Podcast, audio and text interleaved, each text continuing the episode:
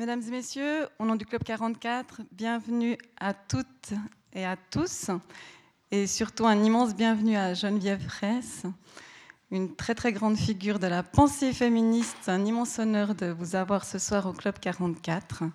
Je vous remercie d'avoir accepté notre invitation.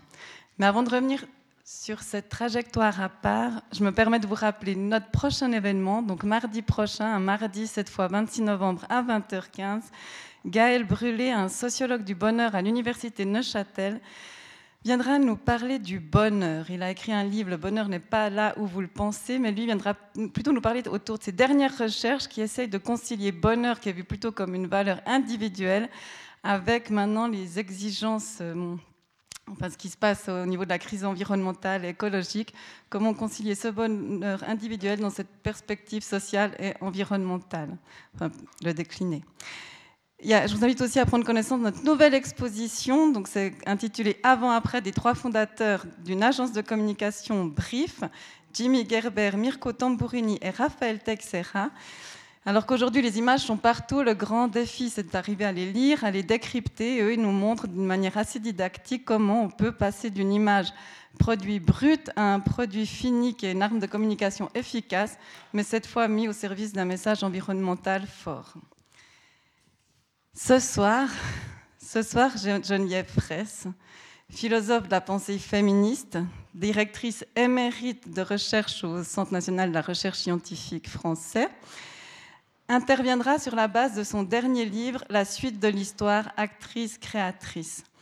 Donc quand les femmes, ici les artistes, en quête de leur autonomie, deviennent créatrices de cette histoire et non plus spectatrices. Ce chemin pour l'autonomie, vous le nommez « pour chacune », parallèlement au « pour toutes » qui passait par l'acquisition de droits civils, civiques, économiques et familiaux. Donc deux logiques différentes d'émancipation depuis la Révolution française que toute votre recherche absolument prolifique parcourt avec de très nombreuses publications. Donc ces deux fils, ça a commencé avec « Muse de la raison, démocratie exclusive et différence des sexes », publié en 1989. Je profite pour dire que Payot, je remercie notre partenaire Payot qui a fait un choix de livre ce soir, mais qui ne correspond pas à l'ampleur des publications que vous pourrez retrouver sur academia.edu, où on peut retrouver toutes ces publications, absolument une liste incroyable. Mais avant cette phase intense de recherche et de publication, il a fallu un très grand geste de création, alors qu'on parle justement ce soir des femmes qui se donnent le droit de créer, mais surtout de penser, ce privilège suprême, celui de créer véritablement un nouvel objet philosophique. En effet, en plein contexte immédiat post-68, engagé dans le mouvement féministe, durant vos études de philosophie, vous avez réalisé que la pensée féministe, ses fondements philosophiques, était un champ de réflexion impensé. Vous avez donc décidé d'affronter ce manque épistémologique. Je vous cite, « Vous avez passé votre vie à rendre ce blanc intelligible et intelligent. Dès lors, vous ne cesserez de démontrer que le féminisme, ça se pense. » Ça pense. Ça pense. Ah oui. Tu vas surveiller quand même. C'est bien. En 1983, vous entrez au Centre national de la recherche scientifique et vous participez à la création du Collège international de philosophie en 1984 avec ce projet de recherche « Fondement philosophique du discours féministe ». De longues années après, vous montrerez aussi que le féminisme, ça se fait là. Ça pense, mais ça se fait. Vous serez délégué interministériel aux droits des femmes de 1997 à 1998, on est venu vous chercher, puis député au Parlement européen de 1999 à 2004. Une fois ce service politique accompli,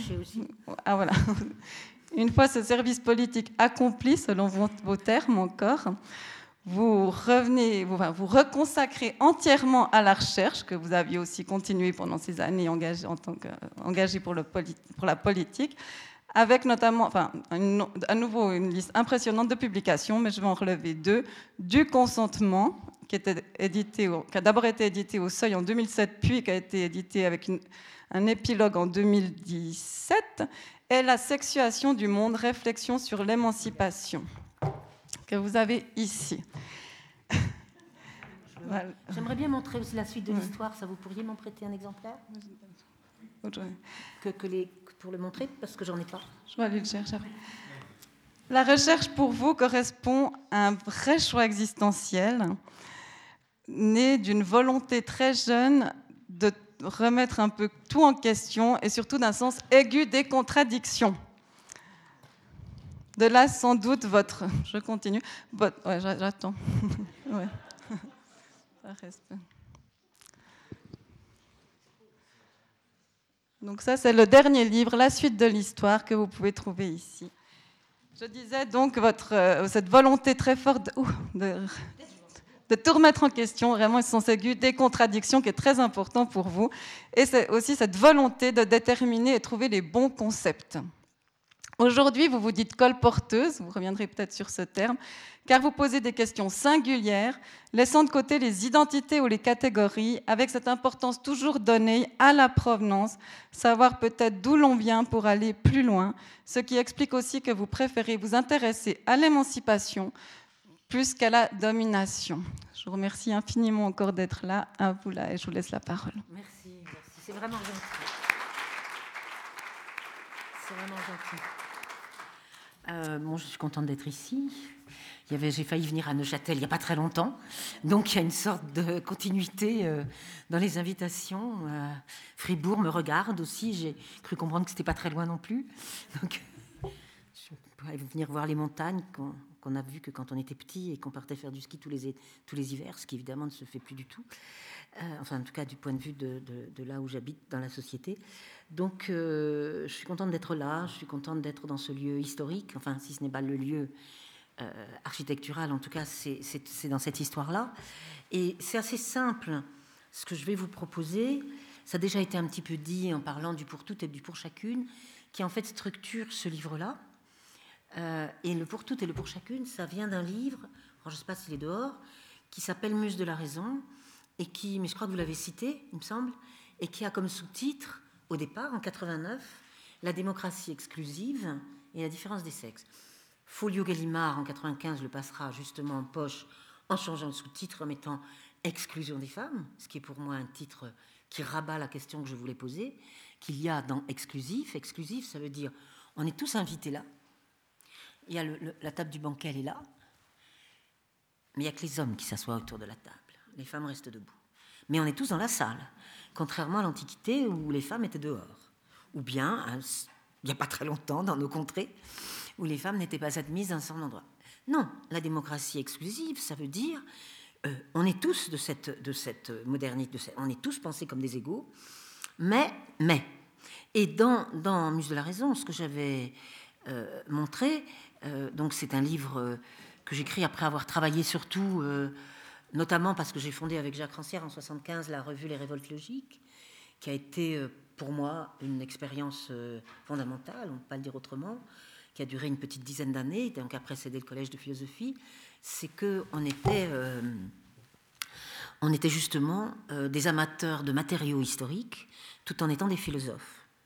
Suivez mon regard, j'en connais d'autres, Michel Foucault justement, que vous avez cité à cause du terme provenance, que j'aime beaucoup, que je préfère à ces termes qu'il emploie aussi de généalogie et d'archéologie, parce que provenance, c'est un d'où, c'est pas un point de départ.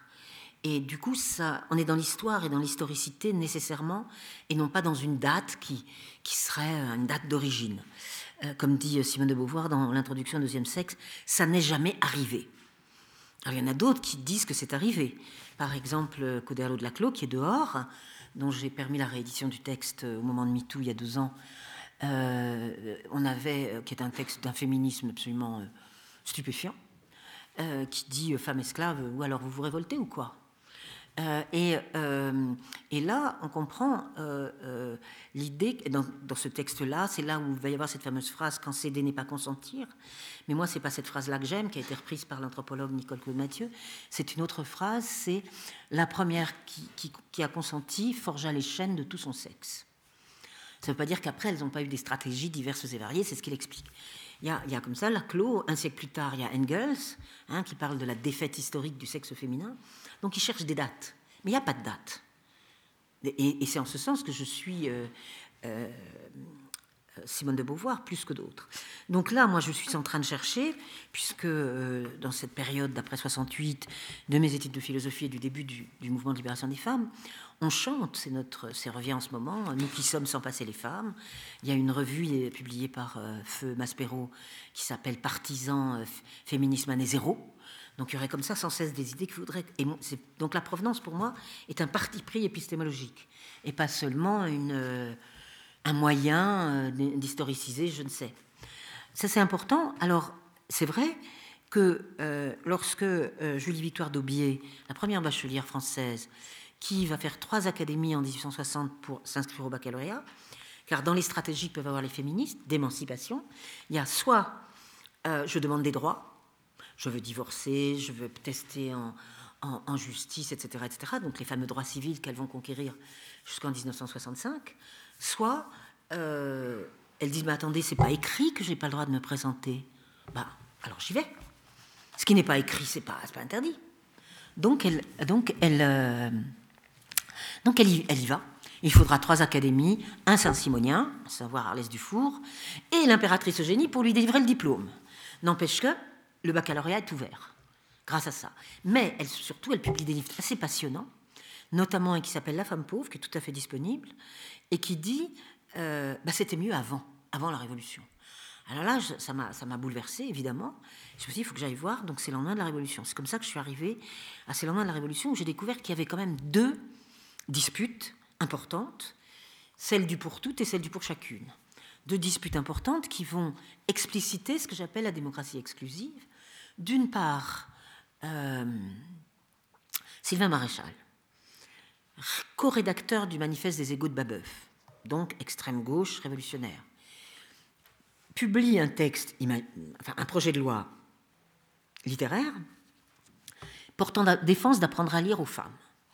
Ce portant d'apprendre à lire aux femmes va me servir de toute cette première matrice où il explique que si elles lisent, elles finiront citoyennes. C'est très clair.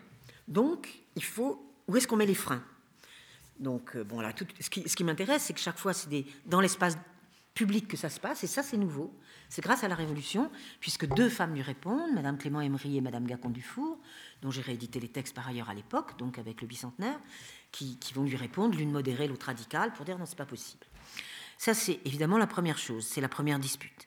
La deuxième dispute, elle se passe entre un poète et une poétesse, donc là, on est dans le pour chacune, et où Écouchard Lebrun, poète, dont vous avez sans doute oublié le nom, va expliquer à Constance de Salm, qui peut-être évoque par-ci par-là quelque chose, il va lui dire, je le résume en une phrase, « Inspirez, mais n'écrivez pas.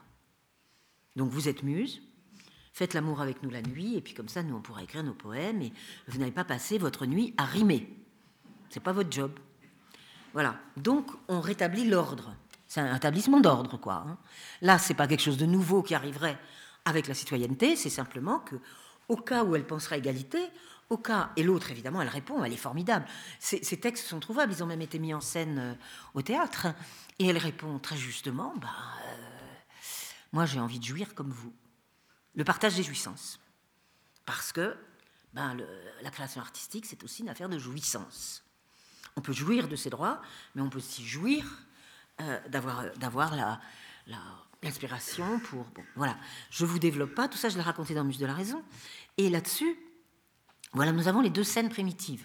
Ce sont mes 2 premiers chapitres que j'ai déployés après comme des fils rouges jusqu'à aujourd'hui, entre comment fonctionne le pour toutes, et ça va être les 2 siècles qui suivent, et comment fonctionne le pour chacune. Il fonctionne aussi au 19e et au 20e, mais c'est là en ce moment qu'il est en train de se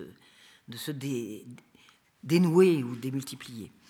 Donc, c'est ce que vous appeliez la conquête des droits, ce que j'appelle un cycle de droits. Donc, d'abord les droits civils, fameux testés, etc., divorcés, voilà. Puis les droits civiques. Nous avons eu le droit de vote avant vous, ce qui est quand même exceptionnel par rapport à d'autres pays européens. Donc, j'en profite parce que c'est pas si fréquent qu'on soit pas les derniers sur cette affaire. Puis les droits économiques. Ils viennent de l'Europe. C'est l'article 119 du traité de Rome. Égalité de traitement. Qui est une stratégie complexe. notamment parce que c'est pour éviter la concurrence si les hommes font grève. Donc il faut une égalité de traitement pour pas que ça soit intéressant d'embaucher les femmes, etc. Enfin, il y a des bonnes et des mauvaises raisons. Alors, j'ai une amie économiste qui très justement m'a dit « Mais non, tu sais, depuis 1920, depuis après la Première Guerre mondiale, on pensait à l'égalité de traitement dans les instances genre organisation du travail, société des nations, etc. » Mais en fait, ce qui apparaît aussi, c'est l'idée d'empêcher la grève. Ça, c'est pour les droits économiques. Et on voit bien que toutes les lois que nous avons, alors là, je parle de la France, viennent des directives européennes hein, pour l'égalité de traitement. Ça a commencé en 75-76. Elles ne seront transposées par Yvette Roudy qu'en 83, sous Mitterrand, puis révisées pendant mon mandat. Et là, je me suis passionnée pour la chose. J'y reviendrai peut-être tout à l'heure. Puis, la dernière question qui était posée, c'est celle qui avait bloqué Rousseau à juste titre, c'était les droits familiaux. Qu'est-ce qu'il fait, Rousseau, dans le contrat social ? Il dit il faut faire cesser l'analogie entre gouvernement domestique et gouvernement civil. Alors que, précédemment, on fait l'analogie. Du père au roi, la conséquence est bonne. Vous êtes dans un patriarcat tranquille. Sauf que, si on passe en démocratie, que se passe-t-il ? Ça pourrait être du contrat social à la famille, la conséquence serait bonne. Donc l'égalité sociale pourrait bien peut-être intervenir dans l'égalité, dans la famille. Et là, stop. C'est ce que nous appellerons, nous, dans nos devoirs et dans nos études, pour beaucoup d'entre nous, les deux sphères, ce qui est une appellation que j'ai toujours trouvée absurde. Que j'ai toujours trouvé absurde parce que ces deux sphères, c'est une construction politique. C'est pas une chose naturelle. Il y a la famille d'un côté, la cité de l'autre, etc. D'où d'ailleurs la descendance que je fais de Muse de la Raison par un livre qui s'appelle Les deux gouvernements, la famille et la cité, qui permet, alors tout ça est en folio Gallimard, pas très difficile à trouver, mais voilà, ça c'est la possibilité de se poser la question, de savoir, effectivement, si on fait de l'égalité à l'extérieur, pourquoi elle ne rentrerait pas à l'intérieur ? Mais ça va jusqu'à Alain, par exemple, le philosophe Alain, il est magnifique là-dessus. Hein. Pour empêcher l'égalité d'entrer dans la famille, il est top. Avant, vous avez Proudhon, si vous voulez. Hein. Il y a différentes catégories, des entités, je veux dire, politiques. Hein. Mais c'est un truc qui dure. Finalement, les libéraux sont les moins pires. Tocqueville dit oui, c'est bien, mais en fait, pas tant que ça. Ça, c'est les libéraux, ils adorent faire ça, hein, ce genre de « ouais, on y va », enfin peut-être doucement.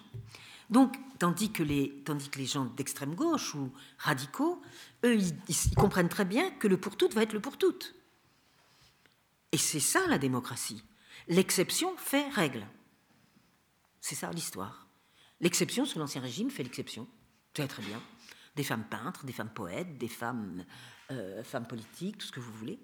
Mais à partir du moment où on est à l'ère démocratique et où on pense en termes d'égalité de tous, qu'est-ce qu'on fait de la différence des sexes ? Qu'est-ce qu'on fait des sexes ?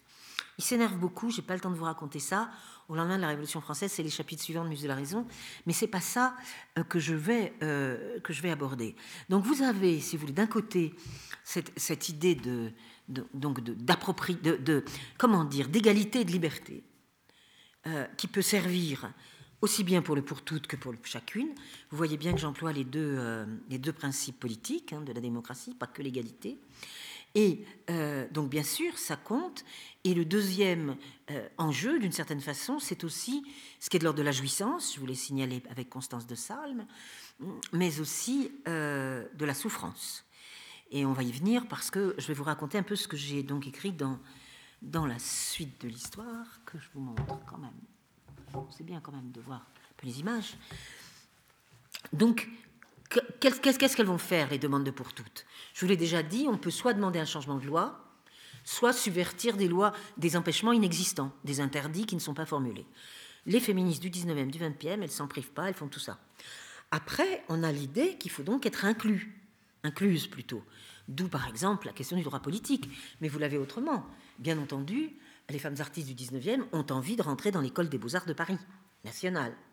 C'est une bagarre qui dure plusieurs années, pour pouvoir donc être incluses dans cette histoire. Tandis que, ça c'est dans l'art, on l'a aussi, sauf que dans l'art, on a autre chose. Avec le pour chacune, c'est comment on va s'approprier, soit des moyens esthétiques, soit des capacités artistiques, soit des scènes diverses et variées. Et c'est là que je veux en venir, parce qu'elles vont évidemment, pour cette appropriation, développer des stratégies. C'est ça la suite de l'histoire. C'est la suite. Alors, c'est d'où on vient et jusqu'où on pourrait aller, d'accord, je pense que j'ai dû dire ça quelque part, mais c'est l'idée que on va donc s'approprier un certain nombre de choses, et en s'appropriant ces choses, comme ça va être un affrontement, il va falloir ruser ou développer des ambitions là où on peut. Mon livre se terminera par le fait de la question d'affronter le symbolique, c'est-à-dire c'est quoi le passage à l'universel, et vous m'entendrez parler de Virginia Woolf. Alors, j'ai repris, j'ai d'ailleurs, je pense, c'est un de mes cours à Sciences Po qui doit être en ligne, de 2012-2013, bon, l'écriture de ce livre a traîné pour des raisons indépendante de ma volonté, y compris parce que j'ai passé une année à m'occuper de MeToo il y a 2 ans, et d'autres affaires, mais qui pense ce qui va se passer? C'est une question qui m'a toujours intéressée. Qui pense, comment les philosophes comprennent ce qui est en train d'arriver? Et là, les 2 premiers que j'ai plantés dans le décor, c'est Rousseau et Kant. Mais j'avais un peu construit certains textes, un qui doit être dans Les femmes et leur histoire, qui est sur la lucidité des philosophes, où je parcours les philosophes du 19e siècle, voire quelques-uns du 20e, et un dans le volume 4 de l'histoire des femmes que j'ai dirigé avec Michel Perrault, et qui, j'ai repris l'analyse de tous les philosophes du 19e et voir, au fond, comment ils voient arriver l'émancipation. Et parce qu'ils la voient arriver. Donc, chez Rousseau et Kant, c'est très intéressant. Donc là, lecture de rentrée, de dimanche, Lettre à d'Alembert. Lettre à d'Alembert, en plus, c'est pas loin de chez vous, tout ça. Donc, ça peut vous séduire. Donc, Lettre à d'Alembert, il faut lire les notes en bas de page. Bon, on peut lire le texte, où on voit qu'il ne veut pas que les femmes montent sur scène, où on voit qu'elles vont faire périr les républiques. Mais si on lit les notes en bas de page, on découvre autre chose, qui est qu'elles n'ont pas de talent. Un de temps en temps, peut-être. Là, on tombe sur l'exception, donc pas de problème. Mais elles n'ont pas de talent, elles n'ont pas de génie. Je n'ai pas le temps de vous retrouver les citations. Donc l'idée chez Rousseau, c'est elles sont hors du champ de la création, par définition, donc elles sont exclues. Et si elles veulent tenter d'y aller, elles vont faire des bêtises. Donc il ne faut pas qu'elles y aillent. C'est plus important que le livre 5 de l'Émile. Hein. C'est nettement plus intéressant à regarder de près. Moi, c'est un livre qui m'accompagne longtemps et que j'ai lu de nombreuses fois.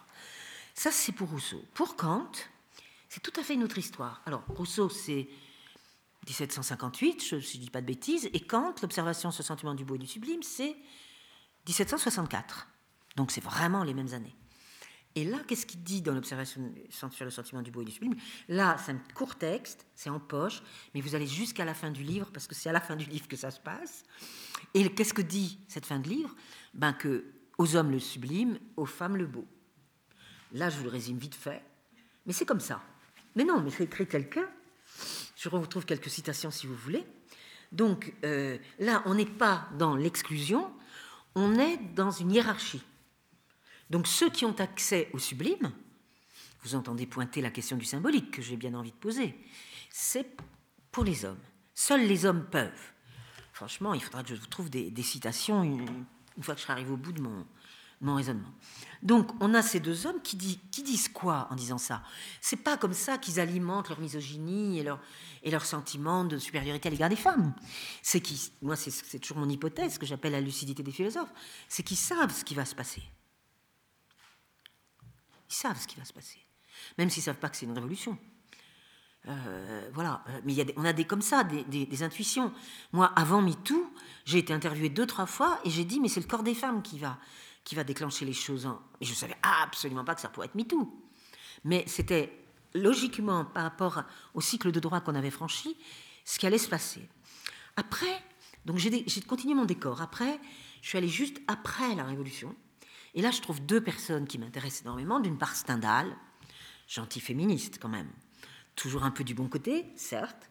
Et surtout, pour celles ou ceux qui ne le sauraient pas, il écrit des lettres à sa sœur. Arrête de tricoter, lis les idéologues. Bon, on n'a pas les réponses de la sœur, c'est ça le problème, c'est dommage. Peut-être on les retrouvera un jour, mais moi je ne les ai pas, en tout cas peut-être d'autres chercheurs ont cherché, moi en tout cas à l'époque où j'ai écrit tout ça, donc il y a longtemps, il n'y avait pas, donc, mais on a en revanche ces lettres et elles sont totalement accessibles. Donc, mais, il ajoute, hein, c'est un peu comme, il y a un peu du mais, elles peuvent avoir du génie, oui, bien sûr, mais ça va leur créer plein d'ennuis dans leur vie privée. Donc, si j'étais elle, voilà, point de suspension. Bon, mais c'était déjà bien, parce que dans De l'amour, il est très féministe aussi. Hein. Je vous conseille le chapitre sur l'éducation des filles, il est remarquable. En plus, il répond à ce trouillard de Sénancourt qui dit « Ouh là là, mais attendez, si les hommes et les femmes se ressemblent, mais c'est la fin de l'amour, il n'y aura plus que de l'amitié. Désastre. » Vous entendez ce que vous entendez aujourd'hui, c'était déjà formulé il y a exactement 2 siècles. Je tiens beaucoup à le dire, à le répéter. Je l'ai dit plus d'une fois à la radio, etc. Mais c'est ça. C'est-à-dire que Sénancourt tient le discours qu'on peut entendre aujourd'hui. C'est la fin, alors, de l'amour, du sexe, de la galanterie. Vous pouvez l'appeler comme vous voulez. À l'époque, c'est ça. Et puis, il y a Goya. Goya, franchement, lui aussi, moi, il me bluffe tout le temps, évidemment. Mais il fait une allégorie de la Constitution en 1812, donc pour l'Espagne, avec cette guerre, avec Napoléon, comment ça se passe, ça, vous savez que c'est extrêmement compliqué, puisqu'il finira en France. Mais son allégorie, c'est une femme presque nue qui écrit l'histoire, qui écrit la Constitution.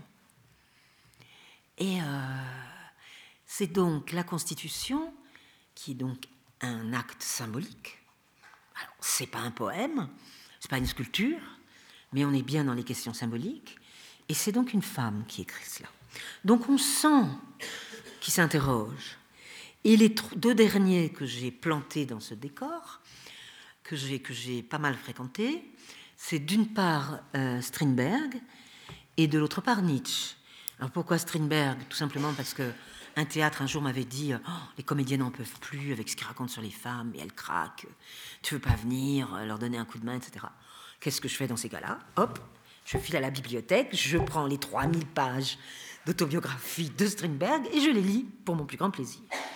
Et je découvre que Strindberg, on le savait déjà, sa misogynie et son antiféminisme, c'est quelque chose de très compliqué, il aime beaucoup les femmes intellectuelles aussi, etc., etc. Mais il dit quelque chose de beaucoup plus important que tout cela, il dit « La femme a remplacé Dieu. » Dieu est parti, on le sait. On est au début de la fin de la métaphysique, hein. On est passé, je dis Hegel, via, on arrive à Nietzsche, via, comment s'appelle-t-il, ça va me revenir. Donc, on a cette fin de la métaphysique qui se profile, et il n'est pas le seul, hein. Félicien Rops aura la même phrase. Donc, c'est une phrase qui se partage, mais parce que le même et l'autre, ben, le grand autre disparaissant, le petit autre devient un autre. Un autre avec majuscule, pas j'en sais rien. Mais on a cette phrase, hein, vraiment. J'avais fait un texte qui doit se trouver dans la controverse des sexes sur ça. Donc c'est beaucoup plus intéressant que d'aller chercher des misogynies psychologico-passionnelles. On a quelqu'un qui pense le problème. Et Nietzsche, c'est pareil. Nietzsche, c'est pareil parce que d'un côté, ça l'agace ce que les femmes vont faire. Donc ils essayent de les retenir. Mulier taceat in ecclesia. Termine-t-il son paragraphe, c'est pour dire « Arrêtez d'écrire, car vous ne faites que vous expliquer sur vous-même. » Pas intéressant. Vous ne ferez jamais autre chose. Donc, taquez à tout court, quoi. C'est-à-dire taisez-vous. Et on a cette idée en même temps chez lui, parce que c'est un penseur de l'histoire, que quelque chose va arriver, que quelque chose va se produire, que dans je ne sais pas combien de générations, là aussi la citation est dans le livre, dans je ne sais dans combien de générations, on pourra... on ne sait pas, l'homme sera peut-être femme, etc. Enfin, vous voyez, on se croirait en transgenre world. On ne sait pas ce qui va se passer. Et c'est sûr qu'il faut qu'on y réfléchisse, dit-il. Et là, je vous cite ça, mais je vous cite aussi un autre passage qui est extrêmement important, mais que j'ai traité déjà dans le Pour Chacune qui est là, qui est que l'allégorie de la vérité, femme nue, Allégorie de la beauté, allégorie tout court. Hein, il écrit un livre, Le crépuscule des idoles. Vous savez que les idoles, ce sont les allégories. Donc c'est la fin des idoles. Les idoles sont souvent représentées par des femmes de pierre, si possible nues. En tout cas, tout d'un coup, il dit « si la vérité est femme ». Ben oui, mais on est passé au conditionnel. On ne sait plus si la vérité est femme. Et là, ça commence à devenir vraiment intéressant, parce que les femmes, elles entendent ça. C'est au moment où elles réclament d'aller à l'école des beaux-arts de Paris, c'est au moment où elles veulent copier le nu, ce que Léon Gérôme, le directeur de l'école, ne veut pas. Alors, les corps masculins, les corps féminins, etc. Pendant ce temps-là, Marie Baskirtchev, jeune femme russe qui suit l'Académie Julian à Paris, donc académie privée, dit qu'ils font ce qu'ils veulent avec ce qu'on appelle l'académie, c'est-à-dire les modèles vivants, etc., etc. Donc il y a des enjeux très... Et surtout, dans le « si la vérité est femme », ça veut dire qu'on peut peut-être dissocier le corps féminin de sa nécessité d'incarnation de la vérité, et qu'à partir de cela, il va falloir... elle est où la vérité ? Vous l'avez vu ces jours-ci, c'était Debat, il y a deux pièces de peinture de 1900. Il y a celle de Léon Gérôme, donc directeur de l'école de Paris, et vous avez celle de, il s'appelle Debat Poisson, je crois, qui a été citée à propos de l'affaire Polanski. Ce sont des vérités nues qui sortent du puits. Ça rappelle l'Antiquité, Démocrite, etc. Hein. On n'est pas là non plus, on n'invente rien. Mais en même temps, ça veut dire que la vérité nue qui sort du puits, c'est la chose la plus importante, c'est le geste. Ce ne sont plus des femmes immobiles. Si la vérité est femme, c'est pas une... Et Fantin Latour s'était fait, passez-moi l'expression, emmerder, dans les années 60, car il avait peint un tableau où l'allégorie de la vérité portait un toast. Si elle porte un toast, c'est qu'elle fait un geste. Donc elle n'est plus immobile. Donc que se passe-t-il là ? Son tableau, il devra le détruire, il n'y avait plus que les dessins, que moi j'ai vu dans une exposition sur lui récemment. Et donc on voit bien que quelque chose de l'ordre du mouvement du corps féminin annonce un déplacement de la représentation de la vérité. Alors c'est vrai que c'est assez amusant parce qu'il y a plein d'exemples autour de ça. Je peux vous en donner un dernier. Tout ça c'est des choses d'ailleurs que j'ai plutôt citées, parce qu'en fait je vais dans... Elle est là d'ailleurs l'image, je vais essayer de la retrouver. C'est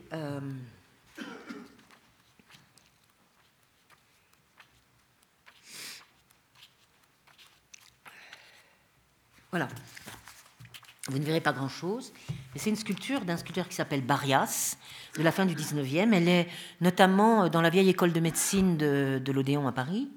C'est une femme qui se dévoile devant la science. Donc elle prend l'initiative de se dévoiler devant la science. Donc elle sait qu'elle porte une vérité. Voilà. Et alors là, je peux vous emmener sur plein de chemins. Aussi Masereel, dessinateur belge, qui fait sortir une idée. C'est une jeune femme nue de la tête d'un créateur qui se balade partout. Claude Cahun, la grande photographe, on la voit aussi dire que, au fond, la vérité devient une idée. Donc d'un côté, vous voyez que la vérité peut bouger, et de l'autre, grâce au mouvement de la nudité, et de l'autre, vous voyez le corps féminin qui prend son autonomie, c'est-à-dire qui s'approprie. Par exemple, très bon exemple, c'est celui de Suzanne Valadon. Suzanne Valadon, maîtresse de Toulouse-Lautrec, allez voir comment... On en parle si bien dans le moment de couple qu'ils ont formé, au tout début de l'histoire de Toulouse-Lautrec. Mais surtout, ce qui est intéressant, c'est que cette femme, qui était un modèle, va devenir peintre. Qu'est-ce qu'elle fait ? Je ne parle pas du fait qu'elle est la mère du trio. Qu'est-ce qu'elle fait ? Elle se peint en autoportrait les seins nus. Donc on est dans cette idée de déplacement du corps féminin par rapport à ce qu'il a pu être précédemment. Alors là, je vous ai embarqué dans un exemple qui était celui de nudité-vérité, et je vais faire, et puis je vous ai parlé de takeat in ecclesia, donc takeat tout court, dit Nietzsche. Ça, c'est 2 disputes sur 4 disputes qu'il y a au 19e siècle. Je vous ai parlé aussi de la Musée du génie. Ça dure, si vous voulez vous amuser à regarder comment vous voyez les peintres, etc., au XXe siècle, c'est très, très intéressant. Picasso va laisser une muse peindre, et lui dort, par exemple. Donc c'est de l'ironie, c'est de l'humour. Enfin, ils sont au fait, les artistes aussi, qu'il se passe quelque chose. Donc tout ça tourne autour de la question du corps que les femmes artistes peuvent récupérer. Et la quatrième dispute qu'on va avoir, donc, que je raconte longuement, mais que je ne raconte plus là, mais que je raconte longuement dans la Sexuation du monde, c'est la dispute entre enfanté et engendré. Que dit très bien Nietzsche, aut liberi, aut libri. Des enfants ou des livres, mais pas les deux. Ah non. Alors, ça remonte quand même... alors, à plusieurs commentaires possibles. D'abord, ça remonte à l'Antiquité. C'est pas par hasard qu'il le dit en latin. Puis d'autre part, le fait que la question de la grossesse du philosophe s'invite dans l'histoire. C'est pour ça que Derrida pourra appeler Nietzsche le penseur de la grossesse. Parce qu'il est gros, Nietzsche, hein, de ses idées, de ses livres, de ces choses-là. Donc, entre engendrer et enfanter, comment on fait ? Par exemple, les médecins philosophes que je convoque, disons, dans Muse de la raison, ils disent l'activité utérine est inversement proportionnelle à l'activité cérébrale. Alors, au choix. Hein. Donc, c'est out. Et ça, je vous fais rire, mais c'est, vous trouvez ça chez Cabanis même. Hein. Il n'y a pas que chez Viret, non, Viret c'est le dernier, mais de Roussel à Viret, il n'y a pas que des seconds couteaux. On n'est pas loin non plus chez Cabanis de ça. Donc, ce qu'on appelle les médecins philosophes à l'époque. Tout ça un petit peu dans le milieu des idéologues, pas très loin. Voilà. Donc, comment les femmes vont faire par rapport à ça ? C'est une question qui est loin d'être pensée suffisamment. Puisque je m'interrogeais quand même bizarrement, j'étais tombée en préparant une émission de radio, j'étais tombée sur une émission d'André Parinaud, le critique, de 1954-55, quelque chose comme ça, où il interviewe, il y a Vieira da Silva, il y a Dora Maar, bon, elles sont 5. Donc, il pose quelques questions, c'est difficile quand même d'être femme artiste. Oh, pas du tout, zéro problème. Alors maintenant, quand on lit le journal de Dora Maar, on rigole, hein, parce qu'il nous emmène en enfer quand même, son livre. Lisez-le, hein, c'est dur. Donc, on sait bien que seule Françoise Gillot est partie, parce que justement, ça commence à l'énerver qu'elle peigne. Et il le dit carrément, hein, c'est explicitement dit entre eux. Donc, ça ne l'a pas empêché de montrer que la muse pouvait peindre et lui pouvait dormir. Tout ça va ensemble. Mais donc André Parinaud leur pose comme ça toute une série de questions. Elles répondent toutes. Donc c'est lui le féministe. Non mais vous êtes sûr qu'il n'y a pas de problème là-dessus ? Et alors vous n'avez pas d'enfant, mais non, où est le problème ? Pas du tout. Ouais. Et je me suis interrogée là-dessus car très récemment, là, je repensais à des contemporaines de ma génération. Ou par exemple, les 3 femmes philosophes françaises, Simone Weil, la Weil W, Simone de Beauvoir, Hannah Arendt, n'ont pas d'enfants. Donc combien d'artistes et combien d'intellectuels n'ont pas d'enfants au XXe siècle ? Ou au XXIe ? On va chercher très loin. On peut avoir Annette Messager ou Sophie Calle ou je ne sais pas qui. Donc, quelle est la question qui se joue entre l'enfantement et l'engendrement ? Et c'est une dispute qui a lieu entre Camille Laurence et Mario Dariussec que je raconte sur elle a volé le récit de la mort de mon enfant, etc. Mais on est dans cette histoire-là, c'est-à-dire qui enfante, qui engendre, et comment je concilie ou comment j'articule enfantement et engendrement. Ça, c'est la 4e dispute. Donc, en fait, il y a 2 disputes qui touchent à la difficulté d'être une artiste, reste muse, un exemple récent magnifique, 2012, exposition au musée Marmottan sur Berthe Morisot. Je rentre dans la salle, je regarde le premier panneau et je vois que le premier mot qui est employé pour elle, bien c'est muse. Bravo, fallait le faire quand même. Fallait y arriver quand même à la mettre comme muse avant peintre. Ben oui, l'exposition est très décevante. Et puis là, on a une exposition cette année à Orsay. Que je finis par aller voir, je suis quand même un peu réticente à cause de cette mauvaise expérience que j'ai vécue.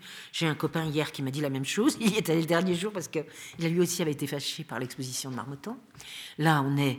Et là, qu'est-ce qu'on découvre ? Qu'est-ce qu'on nous explique ? que Berthe Morisot pourrait être une des initiatrices de l'impressionnisme. Grand écart. On passe là à la causalité possible d'une artiste dans un champ qui est en train de se constituer dans l'histoire de l'art. C'est vachement intéressant. Et l'exposition est très belle. Et elle est belle à plein de points de vue. Et sur un truc qui m'a interpellée dans mon travail, c'est qu'en fait, donc on est au début de la Troisième République, donc à la deuxième partie du XIXe siècle, et elle emploie des modèles qu'elle paye. Donc au moment où on est en plein dans l'histoire des hommes qui ont tous ces modèles à disposition, parce que c'est leur maîtresse, leur amante, la prostituée du coin, la danseuse de je sais pas où, non. Là, elle paye et pour des scènes qui sont des scènes de vie familiale ou d'intimité. Moi, ça m'a vraiment intéressée parce que d'abord, je n'imaginais pas que c'était possible. Non, pas possible économiquement sûrement, mais que c'était pas arrivé, quoi. Et donc, j'ai bien l'intention de réfléchir à cette question-là. Quelle avant-garde était Berthe Morisot ? Nous trouverions d'autres exemples. Par exemple, là, la couverture des Excès du genre poche qui est dehors sur la table de la librairie, qui est en fait une peinture de Klimt, donc la peintre du début du XIXe siècle, pas Klimt, Klimt, qui est donc une femme qui décide de ne pas montrer son travail. Mais elle fait du Delaunay. Donc, où sont les avant-gardes ? Où sont les intuitions ? Comment les femmes se débrouillent pour se taire ou ne pas se taire ? Là, on rentrerait dans les questions stratégiques que j'ai donc traitées là-dedans. En attendant, donc, vous voyez comment, à partir de ces quatre disputes, je vais rentrer dans le pour chacune. Vous disiez ça fait féminisme, après avoir dit le féminisme, ça pense. Ce que j'ai voulu dire par là, c'est qu'au début des années 2000, on est arrivé à la fin d'un cycle de droit, qui, moi, m'a beaucoup occupé. Donc, le premier fil rouge qui descend du pour toutes. Et notamment des deux derniers droits, droits économiques et droits familiaux. Rousseau doit être absolument furieux qu'on puisse partager l'autorité parentale, donner le nom de la mère, et j'en passe et des meilleurs. Ça s'appelle l'égalité. Donc, on va jusqu'à peu près aux années 2000. On sait que ça ne fait pas la révolution. On sait que le droit n'a jamais changer complètement le réel, donc c'est là où je dis le droit ne fait pas le réel, le formel ne fait pas le réel, c'est le formel ne fait pas le réel, et donc tout le monde va se mettre à attaquer les images. C'est là où moi je vais me fâcher parce que on va parler de la lutte contre les stéréotypes à non plus finir, donc pleine analyse de la domination. Et moi je me dis c'est pas possible, la lutte contre les stéréotypes, mais non ça marche pas, c'est pas ça qui va révolutionner, c'est pas possible, il y a des problèmes. Donc je vais faire ce petit livre qui s'appelle Les Excès du genre. Donc j'ai la chance que certaines de mes opposantes il y a 5 ans me disent mais Geneviève t'avais raison. Je dis bon c'est quand même agréable longtemps. Et donc on a ce moment qui va durer jusqu'à MeToo. Et en même temps ce qu'on voit arriver c'est ce que j'appelle le corps collectif. Alors peut-être qu'on en parlera plus tard parce que je vais continuer à vous parler quand même des arts. Le corps collectif c'est ce qu'on a depuis MeToo. J'appelle ça le corps collectif. C'est plus le corps avec des additions de corps. Je peux divorcer, je peux avorter, je peux avoir une contraception qui me permettra d'avoir les enfants quand je veux, etc., etc. Donc ça c'est un droit, c'est un corps qui s'additionne les uns aux autres. Tandis que le corps collectif, c'est le corps qui s'est mis en branle en disant stop, nous parlons d'un problème. Et maintenant, en première page du Monde ou de Libération, on vous raconte le dernier féminicide. Enfin moi qui ai été déléguée interministérielle en 97-98, mais je pourrais avoir un AVC. Parce que moi, je me faisais engueuler par le ministère de l'Emploi si je disais qu'il y avait 25% d'écart d'égalité salariale. Alors, si en plus je comptais les féminicides, là, j'étais mise dehors direct. Donc, je peux mesurer, moi, le temps qui passe comme ça. Donc, ça, c'est le corps. Ça, c'est comment le pour-toutes se transforme et arrive à la question du corps. On va y arriver aussi par la question de l'art. Et dans la question de l'art, alors, comment elles vont agir ? C'est là où j'ai construit ce livre un petit peu comme une scène de théâtre, c'est qu'il y a l'action. Alors, l'action, il y a 4 points que j'ai mis en avant. Le premier, c'est ce que j'appelle la voix, ou le mouvement, le geste aussi. Il y a Germaine de Staël, Flora Tristan et Georges Sand. Vous entendez que vous avez là bien 3 femmes de 3 espaces différents. Vont chacune écrire un livre, donc entre 1800 et 1840, qui raconte l'histoire d'une compositrice, d'une cantatrice, d'une femme seule sur scène, qui a une voix magnifique. Corinne de Madame de Staël, elle va être couronnée au Capitole. Enfin, ça se passe très très mal avec son amant, difficile, Oswald, l'anglais. Mariquita, c'est plutôt une gypsy, on dirait aujourd'hui, bon, qui est là, qui a une voix, qui l'entend, enfin ce sont des compositrices, qui l'entend comme une voix qui vient de quelque part, donc quelque chose de transcendantal. Et Consuelo, pareil, elle fuit Venise, elle est repérée, mais pareil, elle est seule sur scène, elle a à la fois une voix, à la fois une capacité de composition, et en même temps une vie très difficile sur le plan personnel. Je laisse de côté la difficulté de la vie personnelle parce que je vais la traiter plus tard. J'en ai déjà pas parlé au moment de Simone de Louise Bourgeois. Donc là, qu'est-ce qu'elle fait ? Elle raconte la même histoire. C'est-à-dire, ah bon, vous voulez pas qu'on monte sur scène ? Ben, c'est une qui va monter sur scène. C'est pas un pluriel. On aura ça 100 ans plus tard avec Loy Fuller et j'allais dire un autre nom, et Isadora Duncan. Elles vont monter seules sur scène, bouger leur corps toutes seules, inventer quelque chose qui est de l'ordre de la liberté. Ce qui est très intéressant, c'est qu'elles se rencontrent. Moi, dans les mémoires d'Isadora Duncan, elles parlent de leur rencontre, dont je me suis servie. Et donc, on a, 100 ans plus tard, ces femmes qui disent, le ballet, là, toutes ces petites nanas là, qu'on mettait sur scène comme ça, stop. On passe à autre chose maintenant. Et nous, on est des créatrices. Donc moi, ce qui m'a intéressée dans ce premier chapitre, c'est que une artiste, c'est pas les artistes, on n'est pas dans le pour toutes. Une artiste monte seule sur scène, a une voix. Je rappelle que le journal des révolutionnaires femmes de la Révolution de 1848, qui donnera, c'est ma fierté, mon premier article dans le numéro 1 des Révoltes logiques en 75, ça s'appelle La Voix des femmes. Et il est pratiquement quotidien. Il faut y arriver. Hein. Et puis, elle ne se ménage pas entre les ouvrières et les pas ouvrières. Ça ferait du bien aujourd'hui d'entendre ça. Donc, la voix des femmes, c'est par la voix. Et je raconte même une autre histoire, une histoire iranienne aussi, où on empêche une voix. Pourquoi ? Parce que ça va déstabiliser l'homme.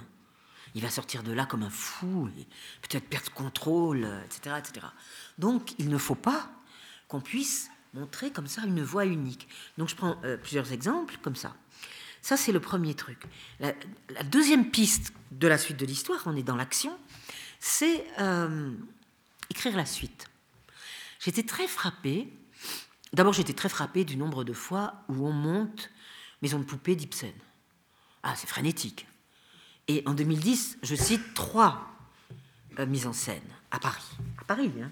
Bon, qui viennent, l'une vient d'Argentine, d'accord, etc. Mais bon, c'est une très belle pièce. Ibsen est un homme étonnant, ça c'est clair. Mais un certain nombre de femmes, dont par exemple Elfriede Jelinek, vont écrire la suite. Elfriede Jelinek, elle écrit une pièce qui s'appelle « Ce qui arriva à Nora quand elle quitta son mari ». Pas des choses très agréables. Elle est à l'usine. Elle doit un petit peu composer avec le contremaître. Finalement, est-ce qu'elle rentre chez elle ? Enfin, vous connaissez Elfriede Jelinek, hein, elle ne vous raconte pas le paradis. On le sait. Donc, elle raconte en tout cas la suite de l'histoire. Après, je tombe sur un autre livre, à peu près au même moment, d'une romancière néerlandaise qui s'appelle Ella Haase, H-A-A-S-E, et qui, elle, raconte la suite de l'histoire après la clo, après les liaisons dangereuses, mais en écrivant à une contemporaine. Elle est réfugiée aux Pays-Bas, mais il y a un échange avec une contemporaine. Alors là, c'est une construction littéraire, sur laquelle je ne peux pas m'étendre malheureusement, très subtile, mais où elle est un peu perdue, la marquise de Merteuil, vous imaginez, perdue là-bas, et en même temps, elle a son conversation d'égal à égal avec une femme d'aujourd'hui. Donc on a comme ça une série, puis vous avez aussi Ingeborg Bachmann.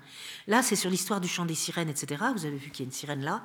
C'est une thématique que j'ai creusée depuis le début des années 90, à cause d'un texte qu'avait fait Michel Foucault sur Blanchot, et qui convoquait à la fois les sirènes et Eurydice. Mais enfin, c'était pour le profit d'Ulysse et d'Orphée, si on le lit précisément. Donc, bon, mais j'avais fait du tout un texte là-dessus, c'était un hommage à un un ami des révoltes logiques disparu. Voilà. Donc, il y a cette histoire de continuation. Ça. Alors, c'est pas un personnage humain, Londine de Ingeborg Bachmann, mais vous imaginez bien que je suis en train de mettre sur le même plan Ingeborg Bachmann, Elfriede de Jelinek et Larras. C'est-à-dire 3 romancières contemporaines qui ne sont pas des moindres. Donc moi, ça m'intéresse, elles veulent écrire la suite de l'histoire. Alors, pourquoi ça m'intéresse ? Ça m'intéresse aussi parce que on nous a interdit, l'année dernière, d'écrire la suite de l'histoire. Non, mais vous n'allez quand même pas changer la suite de Carmen. Mais vous êtes complètement malade. On ne change pas la suite d'un truc comme ça. Elle meurt, il la tue. Mais si moi, je vais avoir une pièce d'Angelica Lidl, grande metteuse en scène actuelle, si elle fait de Tarquin un mille et traits Tarquin, si elle inverse par exemple le truc, et que c'est la femme qui est seule face à tous ces 1003 Tarquins, puis en plus elle n'écrit pas l'histoire sur le plan victimaire, Angelica Lidl, on a changé l'histoire. Si je regarde Artemisia Gentileschi, elle, quand elle décapite Holoferne, elle est avec sa servante dans la chambre. J'en connais pas beaucoup d'autres. En général, la servante est dehors. Et elle va porter sur un plateau, sur un plateau. Donc des suites de l'histoire, on n'arrête pas d'en écrire. Tous les metteurs en scène font ça. Mais là, il y a tout d'un coup un stop. Non, on ne peut pas écrire la suite de l'histoire. Et ça, évidemment, ça m'a fait beaucoup réfléchir parce que j'ai trouvé que cet affolement de gens qui sont en plus de ma génération, j'en connais un certain nombre, je me suis dit, je ne vis pas dans le même monde qu'eux, quoi. Pourquoi ils ont si peur ? Qu'est-ce qui se passe ? Et si Carmen tuait Don José, qu'est-ce qui se passerait ? C'est un homme, le metteur en scène, qui veut faire ça, c'est pas une femme. Donc voilà, ça c'est ça aussi la question de la suite de l'histoire. Alors, sur la question de l'engendrement, je vais aller vite parce qu'il faudra que je... Merci. Donc sur la question de l'engendrement, ce qui est intéressant, c'est comment il va y avoir des avatars. Alors, vous connaissez bien sûr Cindy Sherman. Elle n'arrête pas d'en faire, des figures, des poupées, des machins, etc. Mais, et puis, ça, ce qui est marrant, et ce que je raconte aussi, c'est que ça a un petit historique. Par exemple, quand Villiers de l'Isle-Adam, il a envie d'avoir une Ève future, quoi. Il voudrait bien une femme qui lui convienne. Mais ça ne marche pas très bien avec les femmes réelles. Bon, donc, je vous renvoie à l'Ève future. Au moment où un classique des médias actuels de la Troisième République, c'est de parler de l'Ève nouvelle, à savoir ces nouvelles femmes qui arrivent, qui vont faire des études, qui vont aller à l'école, etc. Et puis, après, il y a quelqu'un de très intéressant, c'est Oskar Kokoschka. Oskar Kokoschka, quand il est quitté, il demande à son assistante de lui construire une poupée. Avec elle, il se balade, etc. Je saute plusieurs décennies, je ne m'arrête pas à Kokoschka, etc. Et on arrive à des gens comme Cindy Sherman et d'autres, où on va produire des avatars, c'est-à-dire plusieurs femmes possibles, plusieurs corps possibles. On rentre dans le multiple. C'est la chose qui m'intéresse le plus à cet endroit-là. On rentre dans le multiple. Si on engendre, je ne sais pas si ces femmes artistes engendrent ou pas, mais si on engendre le pluriel. Ça... je vous laisse y réfléchir. 4e action, ce que j'ai appelé les aventurières. Il y avait... les aventurières, c'est la photographie et le cinéma. Il y avait une exposition il y a quelques années au musée d'Orsay et au musée du Jeu de Paume. Et dans cette exposition, notamment celle du Jeu de Paume, qui était géniale, parce qu'elle était sur le 19e siècle, celle du 20e était beaucoup plus plate et banale, mais celle du 19e, ça s'appelait « Qui a peur des femmes photographes ?» Imagine, on a très quand même envie d'aller voir, quoi. Il y a peut-être de la peur, effectivement. Eh bien, c'est très intéressant parce que ce sont des aventurières, c'est-à-dire elles n'ont pas seulement photographié leur petite famille, etc. C'est plus compliqué que ça. Puis, au départ, donc je vais faire très vite parce que vous remplirez la case, c'est que tant que ce n'est pas reconnu comme art et comme industrie, nos problèmes, qu'elles y aillent. Mais si ça doit devenir un lieu de revenu, on arrête tout. C'est l'histoire d'Alice Guy, qui enfin a une reconnaissance actuelle, qui a même un prix, Alice Guy. J'ai reçu hier l'annonce du 3e prix qui aura lieu cette année. Donc, Alice Guy, qui est chez Gaumont, hein, petite main, et qui va faire des petits films remarquables. Je suis sûre qu'ils sont quelque part par là dans les cinémathèques ou les archives, qui sont un régal de féminisme, mais régal aussi de vie humaine tout court. Donc tout à fait formidable. Et donc elle fait du cinéma tant que personne ne pense que c'est grave. Elle part aux États-Unis avec son mari, ils essaient de monter une boîte de production. Bon, je passe. Sur la photographie, on a effectivement une redescente, disons, dans la première moitié du XXe, où on va retrouver comment vont se débrouiller quelqu'un comme Lee Miller, par exemple, que moi j'aime beaucoup. Pourquoi ? Parce qu'en dehors de sa vie complexe, y compris elle fait partie de celle qui a subi un trauma familial enfant, elle est modèle, elle est artiste, et quand même elle va faire ces photos qui sont maintenant très connues, des camps de concentration à la fin de la guerre. Donc elle va photographier la guerre. Ça m'a interrogée parce que Gerda Taro fait de même. La compagne de Robert Capa, qui meurt très vite pendant la guerre d'Espagne, on le sait, Robert Capa va signer sans regarder des photos de sa compagne, mais c'est en train de se remettre un peu au propre. Hein, donc ça remonte, ça va. On va s'y retrouver. Mais enfin, moi je me souviens d'une exposition encore au Jeu de Paume il y a très longtemps, là au moins une vingtaine d'années, où quand même j'avais un copain qui m'a dit, dis donc, là il y a du Gerda Taro, elle est où là ? Bon, bah oui, il avait fait peut-être ce qu'il croyait bien faire. Savoir vaut mieux que je signe pour montrer ses photos que de lui donner la propriété intellectuelle. Voyons. Ça, c'est des actions. Et la question des aventurières, c'est très compliqué, parce que comment les femmes vont pouvoir redevenir des réalisatrices ? Là, Colette, l'écrivaine, est très intéressante, parce qu'elle va montrer comment, par exemple, Mae West va se retrouver coincée comme objet de cinéma. Donc c'est le problème du rapport objet-sujet. Est-ce que je suis sujet du film, objet du film, ça ? Parce que c'est à ce moment-là qu'on va commencer à leur demander de maigrir. Elle disait, moi j'aimais bien les rondeurs de Mae West là, mais on est en train de me les enlever parce qu'il faut qu'elles maigrissent. Non, ça pas du tout, je suis pas d'accord. Vous voyez, Colette, elle y va pas par quatre chemins. Et on va avoir du mal. On a Ida Lupino qui va faire des films avec son mari dans les années 50. Mais vous voyez, on revient de cette période étonnante où tant que ce n'était pas ni de l'industrie, ni de la recette économique, ni considérée comme un art, les femmes y entrent, puis elles vont être légèrement poussées sur le côté. Alors, je vous ai parlé de la nudité-vérité, heureusement, parce que c'est dans la question que j'ai appelée après la question symbolique, c'est-à-dire comment, finalement, quels sont les problèmes symboliques qui sont posés.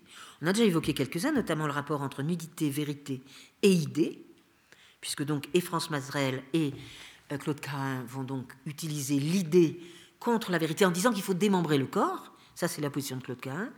Masereel, c'est un peu autre chose. Ensuite, je me suis intéressée aux questions stratégiques. Et là, j'ai fait exprès de citer en premier Marguerite Duras. Pourquoi ? Parce que j'ai trouvé un texte d'elle dans la revue initiale de l'École nationale des beaux-arts de Lyon, il y a quelques années, qui dit « Moi, je me planquais pour écrire. J'écrivais la nuit. Parce que sinon, on aurait pensé que j'étais une militante. » Cette discussion que nous avons eue tout à l'heure. Donc, quelle stratégie employer ? Alors, je fais vite, mais je balaye de Marguerite Duras. Il y en a d'autres, comment, autour des années 1800, bien sûr, il y en a une série. Pour terminer sur le livre de Cyrus Vett, Un monde flamboyant, où une femme artiste cherche à demander à un garçon de montrer ses œuvres dans les galeries pour voir si ses œuvres sont bien reçues, puisque c'est des œuvres de garçons. Elle se fait complètement avoir. Hein, elle en essaye 2 ou 3, je ne sais plus, 2, je crois. C'est Un monde flamboyant. Et c'est une tentative, et pourtant elle n'est pas, c'est comme Marguerite Duras, elle n'est pas de n'importe où, hein. Elle était mariée à un galeriste, ou en tout cas elle vivait avec un galeriste qui est mort, donc elle connaît le milieu de l'art, et elle tente sa chance, quoi, en se disant il va se passer quoi ? Bon, une catastrophe. Mais la question se pose, comment je me cache ? Qu'est-ce que ça veut dire de se cacher ? Et ça dure depuis le XVIIe siècle, cette affaire. C'est une question de stratégie. Donc ça fait partie, le silence, de la question symbolique. Il y a un commentaire de Lacan sur Duras, fameux. Si je le retrouve, je vous le lis. Franchement, en gros, il dit, je ne sais pas si elle se rend très bien compte de ce qu'elle fait. Ah bon ? Non, là quand même, je vais le chercher, parce que, juste pour vous distraire. Non, c'est celui-là, pardon.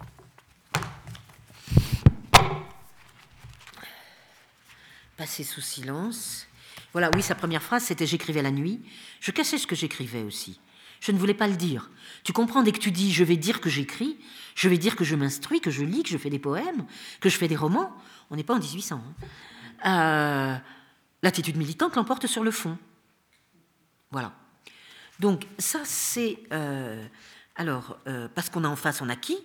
Ben, tiens, un petit passage de Kant au donc après, quand elle parle de sa maison dans les Yvelines, elle dit « J'avais enfin une maison, me cacher pour écrire des livres ». Ne pas oublier que c'est ça qu'elle dit. Hein. Ça, c'est dans Écrire 1993, la deuxième citation. C'est pas si ancien. Hein. Ensuite, Kant, il dit « Pour ce qui est des femmes instruites, elles usent des livres à peu près comme leur montre. Elles la portent de manière qu'on voit qu'elles en ont toute une. Peu importe qu'à l'ordinaire, elles se soient arrêtées ou ne soient pas réglées sur le soleil. » Voilà. Voilà, il y en a d'autres hein, du même genre, mais c'est pas tellement ça. Donc il faut que je vous trouve. Madame de Staël ne publie pas au départ son livre sur Rousseau avec son nom. Marie Shelley ne publie pas au départ son livre sous son nom. Après, on peut discuter comment il s'était arrangé avec Percy, pourquoi. Mais moi, je vois aussi des faits. Et alors, il faut que je vous lise. Voilà, Catherine Pozzi et Édouard Bourdet, c'est merveilleux. Il y en a quelques-unes d'extraordinaires. Mais je voudrais vous retrouver. Si je vous retrouvais, je ne sais pas où il est. C'est dommage que je ne vous retrouve pas, le Lacan. C'était magnifique. Mais peut-être je le retrouverai tout à l'heure. Et donc, voilà. Donc ça, c'est la symbolique. Après, la question de la double héros. Il y a enfanté, engendré, comme j'ai dit tout à l'heure. Mais il y a aussi... Et ça rejoint les questions Polanski dont j'ai discuté cet après-midi avec RTS. C'est... On va pas séparer, c'est pas la question de séparer l'homme et l'œuvre. L'œuvre, elle va vivre sa vie, qu'on en pense qu'on veut, qu'il y a un historien qui dise très intelligemment dans le monde qu'il y a une petite erreur historique grave, c'est qu'il donne le beau rôle à Picard. Mais Picard, il défend l'institution militaire. Donc, on peut réfléchir à tout ça. Ça, c'est l'œuvre. Est-ce qu'on va séparer l'homme et l'œuvre ? Je ne sais pas. Alors, il y avait, j'adore ça, Guillaume Meurice, l'humoriste de notre radio nationale, qui a dit il y a quelques jours... Bon, alors, pour ce qui est du chirurgien de Jonzac, en Charente-Maritime, qui a violé plus de 200 femmes, c'est dans ses carnets, et qui était chirurgien. Alors, on sépare le chirurgien et le viol, ou pas ? Voilà. Donc, on voit bien que ce n'est pas des questions simples qu'on va régler bêtement. Et puis, la question de l'inoxydable muse, et l'inoxydable muse, c'est que le mot muse ne disparaît pas quand le mot génie a disparu. Qu'est-ce qui se passe là ? Parfois, il réapparaît comme ci, comme ça. Mais c'est à regarder, c'est ce que j'appelle la muse inoxydable. Il faut toujours qu'il y ait une muse. Vous saviez sans doute que... c'est qui la muse de Saint-Germain-des-Prés ? Pardon ? Ben oui ! C'est pas une chanteuse, pas une... Non, c'est la muse de Saint-Germain-des-Prés. Même Thatcher, j'ai trouvé quelque chose sur elle. C'est extraordinaire. C'est un usage continu tout le temps... Alors, au travail, hein, qu'est-ce qu'on fait avec ça ? C'est ce que j'appelle l'inoxydable. Et je termine sur mon dernier passage de ce livre. Ça s'appelle « Le passage à l'universel ». Et je pars de Nathalie Sarraute. Pff, quelle dame ! Elle parle de la matière anonyme. Avant ces histoires de mise en cause de l'auteur et tout ça, dont on a fait des tas de choses. Je me souviens, ayant une mère... professeur de lettres à l'université, on en parlait à la maison, matière anonyme. Alors, qu'est-ce qu'on fait à partir de la matière anonyme ? Eh bien, c'est là où Virginia Woolf, que j'ai trop peu citée ce soir, trop peu, parce que c'est elle qui comprend tout, notamment quand elle dit dans Une chambre à soi, 1929, elle écrivait dans la rage, et maintenant, il faut qu'elle cesse d'écrire dans la rage. En gros, elle écrivait sa petite histoire, ce que dénonce Nietzsche, et maintenant, il va falloir qu'elle passe à autre chose. Elle oppose Jane Austen et Charlotte Brontë. Mais surtout, ce qu'elle dit dans d'autres textes, comment on passe à l'universel ? Comment on cesse de raconter sa petite histoire ? C'est ça qui l'intéresse. Et elle a des phrases très très bien là-dessus, sur ce que j'appelle donc le passage à l'universel. Et elle a cette phrase merveilleuse que j'adore, qu'elle répète à plusieurs reprises dans ce livre de 1929, donc c'est dans 10 ans. Dans 100 ans, elle sera un poète. Bon, aujourd'hui, écriture inclusive, là, oui, ok. C'est-à-dire, dans 100 ans, elle sera enfin sortie de la gangue de « je raconte mon histoire », etc.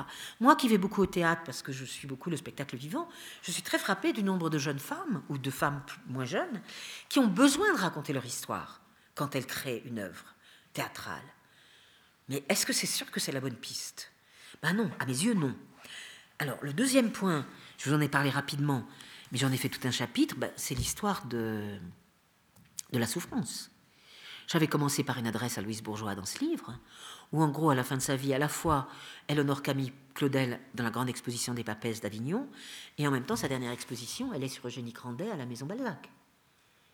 Elle ne s'est pas identifiée à la souffrance de Camille Claudel. Elle sait qu'elle aurait pu rester Eugénie Grandet, mais elle a quitté père et continent, et elle s'en est sortie. Et donc, on a cette espèce de jeu entre... Oui, la souffrance, elle est quelque part, et qu'est-ce qu'on en fait, etc. Donc, j'ai fait un petit chapitre là-dessus, pas trop grand, mais pour régler son compte aussi à tous ces biographes et autres compilateurs d'artistes qui disent « Oh là là, qu'est-ce qu'elle a souffert !» Moi, je me souviens, c'est affreux, j'ai tombé comme ça sur un texte sur Germaine Richier. Il paraît qu'elle avait beaucoup souffert.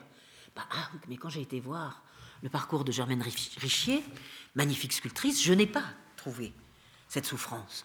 Tu es heureuse en ménage, tas de choses intéressantes. Donc, l'histoire du rapport à la souffrance qu'auraient ces femmes artistes, c'est une chose. La deuxième chose, la souffrance est réelle. Tous les viols, de Nikitsa Fall à Christine Angot, de Lee Miller, il y en a un paquet. Artemisia Gentileschi, dont on sait très bien, et c'est peut-être pour ça qu'elle met la servante dans la chambre d'Holoferne. C'est que quand même, elle est violée par son maître de dessin, son père fait un procès, et c'est... Alors, quel rôle ça joue dans l'œuvre ? C'est là où on rejoindrait l'affaire Polonsky. C'est-à-dire, quel rôle joue dans l'œuvre la question de l'érotique, en négatif ou en positif, en transversal ou en oblique, j'en sais rien. Mais la question se pose. Et j'ai terminé, donc je vais finir, parce que j'ai appelé le sexe qui parle. Alors, le sexe qui parle, donc c'est une expression foucaldienne aussi. Mais là, je règle mes comptes. Cher ami... Pourquoi je règle mes comptes ? Parce que quand il sort le premier tome de l'histoire de la sexualité, en 1976, je crois, moi je suis une jeune chercheuse, je commence à peine, etc. Et voilà qu'il explique que, effectivement, le 19e siècle n'est pas un siècle de pudibonderie, comme on a dit, n'est pas un siècle de répression sexuelle. En fait, on parle du sexe partout. Bon, pourquoi pas, jusque-là, ça va. Le sexe qui parle est l'expression qu'il tire de Diderot, dans les bijoux indiscrets. Vous tournez l'anneau et vous allez faire parler les femmes par là où elles ont le plus de choses à dire. Donc le sexe qui parle, il est féminin. Pas une ligne, pas une seconde, pas une virgule, pas une respiration de la part de Foucault là-dessus. Donc à ce moment-là, moi, j'ose le dire avec combien d'années après, quelques décennies, que ça m'a bouleversée.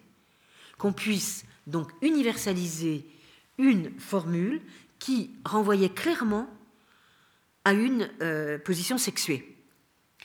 Et donc, avec le sexe qui parle, on va avoir les vagins d'Evansler, les monologues du vagin, on va avoir Esther Ferrer, que je cite, qui se met une image de sexe sur le visage, on va avoir Orlan, et on va avoir aussi, pour finir, c'est elle que je mets en dernier, Déborah de Robertis, que je suis depuis longtemps, qui donc a ouvert ses cuisses devant l'origine du monde de Courbet et bien d'autres performances depuis. Et où elle pose cette question, elle interpelle l'histoire de l'art. Vous avez fait quoi ? Vous avez fait quoi avec ces corps-là ? Et maintenant, les corps, ils sortent du tableau. Et en sortant du tableau, ils vont faire quoi ? Valli Export a fait pareil, aussi, dans les années 60. Il y en a comme ça toute une série. Et bien d'autres. Et bien d'autres. Donc, là, on est dans l'idée qui me renvoie aussi à la question... par laquelle on a commencé d'actualité d'aujourd'hui, c'est que le corps des femmes est un très grand enjeu, comment l'appeler ? Esthétique, symbolique, politique, quelque chose se passe sur la question du corps. Je ne vous ai même pas parlé PMA, GPA, etc. Quelque chose se passe au XXIe siècle autour du corps des femmes, qui est l'impensé du contrat social, comme nous l'a appris la politologue Carole Patman, sur laquelle donc je terminerai cet exposé.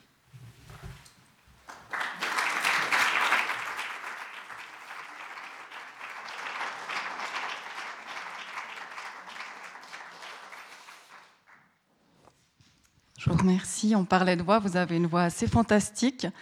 Oui. Mais ça me permet aussi de dire qu'au-delà de l'appareil physique, que vous avez aussi une voix à part. Et au souper, vous m'avez dit que dans le bulletin du CNRS, on vous avait qualifié d'indocile philosophe et que ça vous avait assez plu. Ça m'a amusé pas mal. Je ne m'attendais pas à ce qu'il soit aussi bienveillant. C'est plutôt ça aussi. Des questions?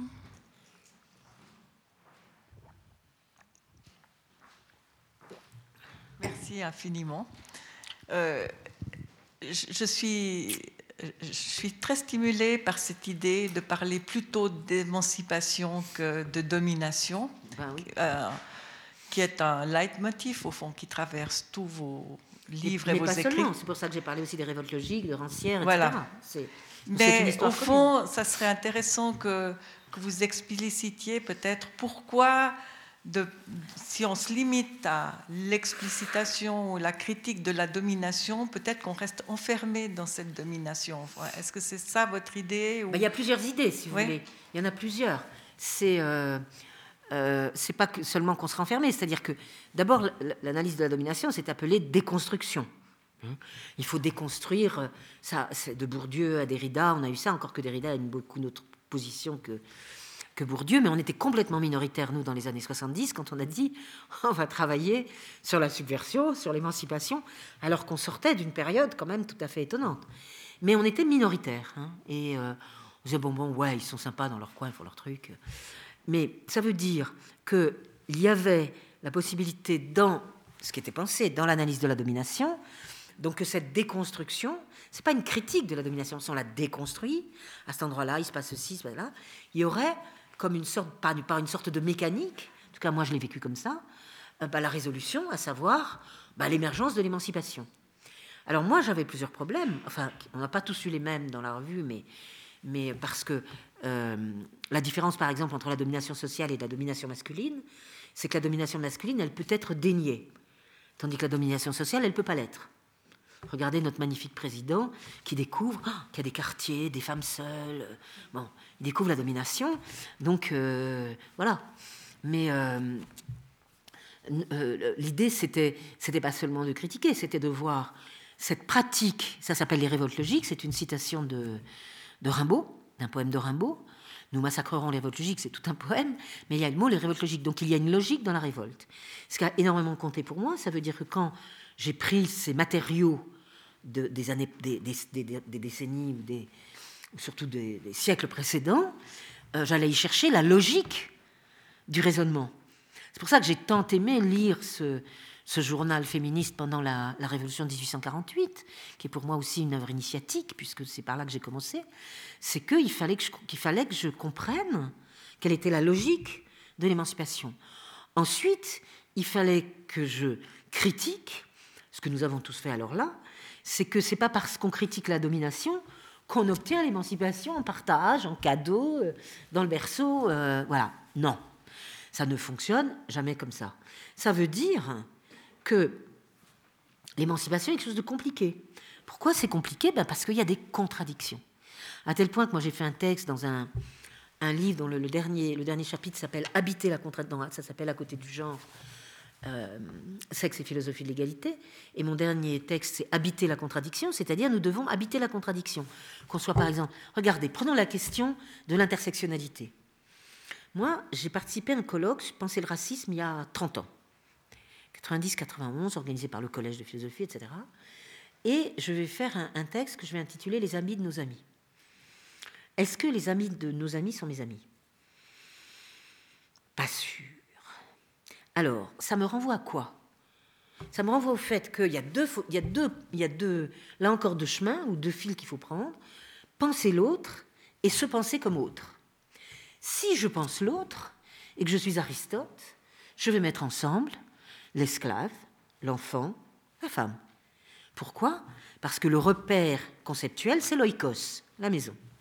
Si je suis Spinoza, je vais mettre dans l'éthique, chose que, parce que j'étais agrégative et là, ça m'a cassé, ça fait partie des trucs qui m'ont déclenché la suite, il y a le délirant, la bavarde de l'enfant. Nous changeons donc de rapport, c'est le fou, la femme, l'enfant. C'est qui ? Les êtres qui manquent de raison. C'est pas la même histoire que l'histoire d'Aristote. Si je vais chez Kant dans l'anthropologie, je vais trouver la race, le sexe, le peuple. Catégories qui sont les nôtres aujourd'hui. Voilà, par exemple. Parce que ça correspond à ce qui pourrait peut-être être un nouveau monde, un monde qui va ne plus être le monde monarchique ou je ne sais pas quoi, on ne sait pas, ou le monde d'une pensée de l'ensemble de la société. Donc ça, c'est penser l'autre. Après, c'est se penser comme autre. Là, la question, elle n'est pas de définir, c'est une question de stratégie. Quelle stratégie adopter ? Et c'est là où on s'est quand même cassé la gueule. Il faut le dire, parce que pour moi, ces questions ne sont pas nouvelles. Espèce de bourgeoise, nous disaient nos copains ultra-révolutionnaires, auxquels nous appartenions aussi, d'ailleurs parfois, pour certaines. Vous n'êtes que des bourgeoises. Ce qui est en train de se redire d'autrement. Donc, pour moi, ce n'est pas du tout nouveau, tout ce qui se passe aujourd'hui, car je l'ai, avec d'autres termes, déjà vécu, c'est-à-dire quelle hiérarchie des luttes. Alors là, on sort son Marx, puis il y a la contradiction primaire et la contradiction secondaire. Les femmes sont une contradiction secondaire. Mais ça ne me suffit pas. Il avait déjà dit ça. Qu'est-ce qu'on fait avec ça ? Est-ce qu'on subvertit ? Habiter la contradiction, qu'est-ce que ça veut dire ? Subvertir la contradiction secondaire. C'est-à-dire que moi, j'attends d'un certain nombre de révolutionnaires d'aujourd'hui qui ne renvoient pas les femmes à la maison ou à « Attends, on a des choses plus importantes en ce moment, t'as pas vu le droit d'asile, machin, la guerre... » Donc, il faut voir. Ça on ne peut pas le savoir, mais ce n'est pas la même chose que penser l'autre. C'est la question de la stratégie. Et là, moi, j'ouvre la discussion, je veux travailler. Mais avec les mots qu'on a aujourd'hui, on a des espèces de couverts qui arrivent comme ça, et on ne pense plus. Donc, si vous voulez, cette question-là, j'ai peut-être dépassé la question que vous m'aviez posée. Je l'ai un peu perdu, le fil de votre question. Mais c'était sur l'émancipation, oui. Donc, si vous voulez, l'émancipation, c'est super compliqué. Et moi, par exemple, j'ai une discussion que je raconte dans le texte que j'ai fait sur Rancière, dans la sexuation du monde. J'ai un petit différend avec Jacques, c'est que lui, il peut dire que ça ne m'intéresse pas la domination. Moi, je ne pense pas à la domination, ça ne m'intéresse pas, je ne veux pas savoir, etc. Je dis oui, toi, mais personne ne t'a dit qu'elle n'existait pas, la domination sociale, excepté Macron. Mais moi, on n'arrête pas de me dire que la domination masculine n'existe pas. Une fois sur deux, dans des discussions. Mais non, l'égalité est faite, machin, etc. Donc, je suis obligée d'énoncer. Ça a été ça, disons, le différend qu'on a eu quand j'ai fait Muse de la Raison en 89. Pendant que mon éditrice, qui était à l'INEA à l'époque à Aix-en-Provence, me disait Geneviève, non, là, tu nous files l'angoisse, coupe. C'est trop dur ce que tu racontes. Et j'ai coupé. Sinon, elle ne me publiait pas. J'ai le manuscrit, évidemment, entier. Mais j'ai coupé et c'était financé par la Bicentenaire. Et ça sortait en janvier 89 et il fallait crier « Vive les héroïnes de la Révolution française ». Et bien, j'y arrivais pas. Donc voilà, donc c'est ça, habiter la contradiction. Et moi, je suis obligée, du point de vue de la question que je traite, sur l'égalité des sexes, de la pointer parfois et de pointer la domination, même si je ne veux pas la travailler. Jacques Rancière, il peut s'en débarrasser plus facilement.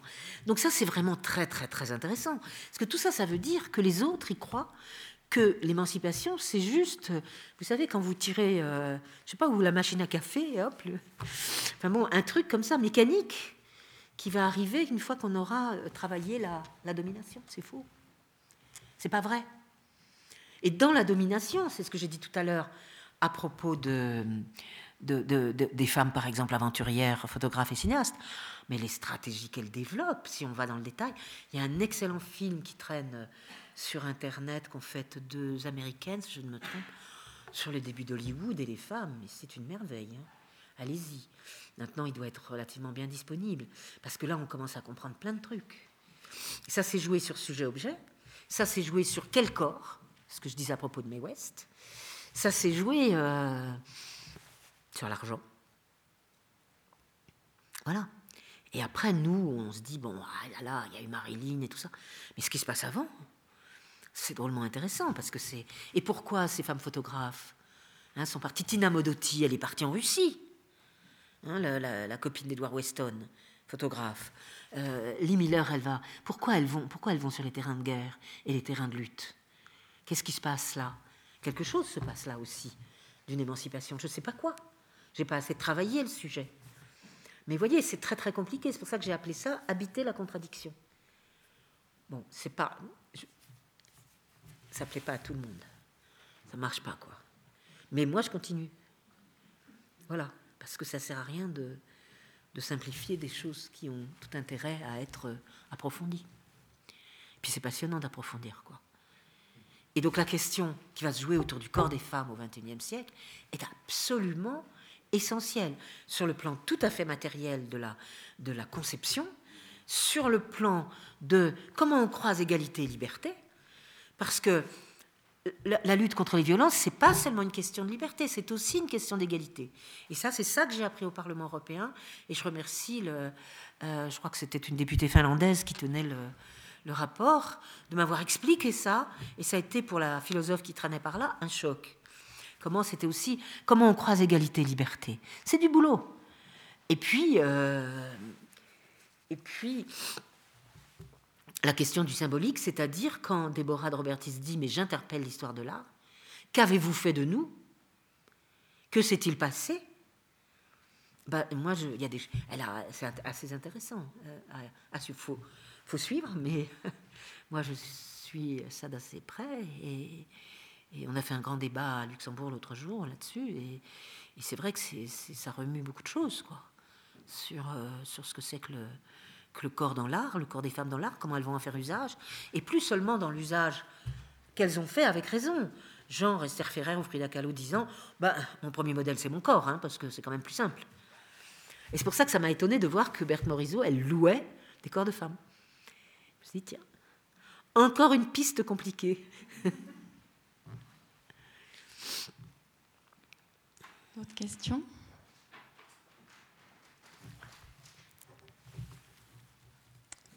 Moi, j'avais vu dans votre livre, pour revenir un peu sur l'histoire, vu qu'on parle de pensée féministe, sur le terme même de féminisme, oui. Ce qui était assez intéressant. Je ne sais pas si vous pourriez en dire quelque chose. Je peux en dire quelque chose de très simple. Moi, j'ai été très frappée quand je cherchais l'origine de ce terme. Pour le coup, là, il y avait un problème de néologisme. Et là, tous les dictionnaires, et les dictionnaires d'Alain Ray en premier, dataient le néologisme féminisme de 1937, c'est-à-dire année de la mort de Fourier. Étrange. Étrange, quand même, la mort de Fourier. Puis, évidemment, Fourier était très féministe. Il les engueule, les écumeuses de Pau, qu'aura mieux fait, au lieu de s'occuper de leur affaire, Germaine de Staël et tout ça, d'aller un peu faire la révolution. Il y a des passages extraordinaires que j'ai souvent cités. Et puis je demande à Simone de Beauvoir, d'ailleurs, qui est toujours debout, bien qu'elle soit de l'équipe lointaine, qui, je lui avais dit, mais est-ce que vous avez trouvé le mot féminisme dans tout Fourier? Moi, j'ai pas tout. Elle me dit non. Donc moi, qui fréquentais beaucoup à l'époque, c'était encore la bibliothèque de la rue Richelieu, que j'ai évidemment adorée pendant tant d'années, j'ai trouvé dans un dictionnaire que c'était aussi un terme médical. Alors là, la petite lumière s'allume. C'est aussi un terme médical. Et puis, je trouve une date, 167, et puis, je me renseigne et j'apprends que les thèses de médecine sont, à l'époque, maintenant j'imagine qu'elles sont chez François Mitterrand, mais à l'époque, elles sont à Versailles, dans des archives à Versailles. Donc, je prends mon train de banlieue et je vais à Versailles. Et effectivement, je tombe... Alors, c'est à la fin de Muse de la Raison que je le raconte, Fanou de la Cour, comment il va finalement... Et c'est très intéressant parce que qu'est-ce que c'est le féminisme ? Le néologisme arrive en même temps qu'infantilisme, c'est-à-dire fin du Second Empire.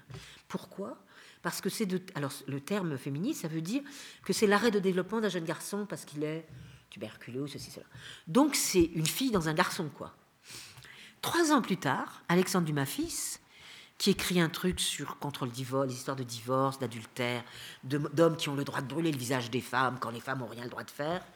bon, encore une belle égalité, dit, dans son texte, c'est connu, les féministes, donc là on a l'adjectif, passez-moi ce néologisme. Donc j'y suis quand même, là on commence à toucher, c'est 30 ans plus tard, donc je me dis, ben tiens c'est marrant, parce que quand lui il utilise féministe, c'est pour dire que les militantes sont des espèces d'hommes, homas, tout ce qu'on veut, et quand c'est médical, c'est pour dire que finalement les garçons ne sont pas tout à fait des garçons. Vous avez encore je pense que si vous regardez les dictionnaires médicaux, vous vous amuserez bien hein, à trouver. Donc là, je comprends que c'est un sexe dans l'autre. Ce que n'ont pas compris d'ailleurs mes collègues plus jeunes, qui se sont servis de ce parallélisme en pensant que c'était un problème identitaire.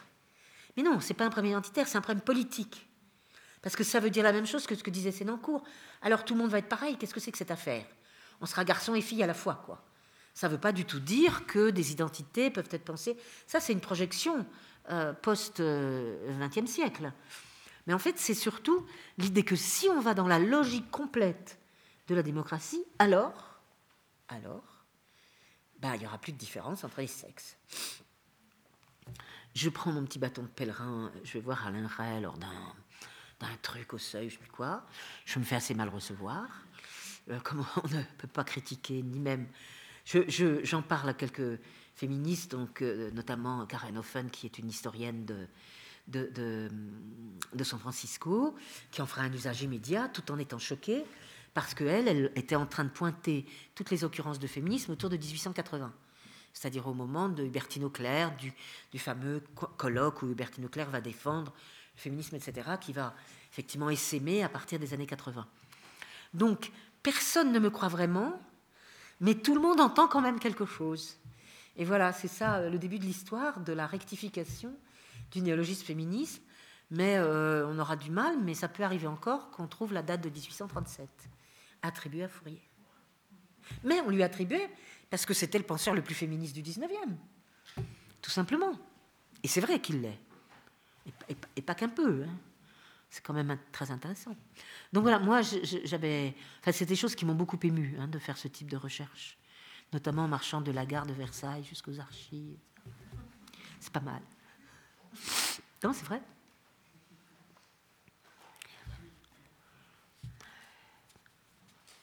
Question.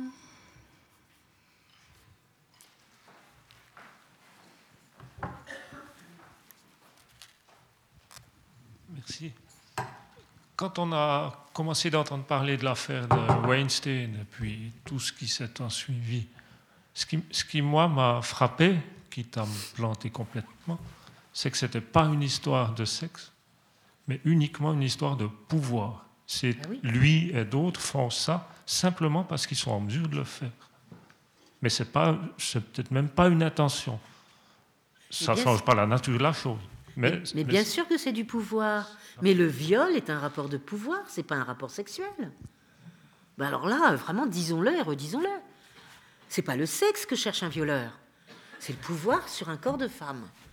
C'est pour ça que dans ce corps collectif tel qu'il apparaît publiquement aujourd'hui, il y a l'idée que les femmes ne veulent plus être en situation de se pouvoir trouver soit la propriété, soit en possession de. On a les deux termes qu'il faut prendre.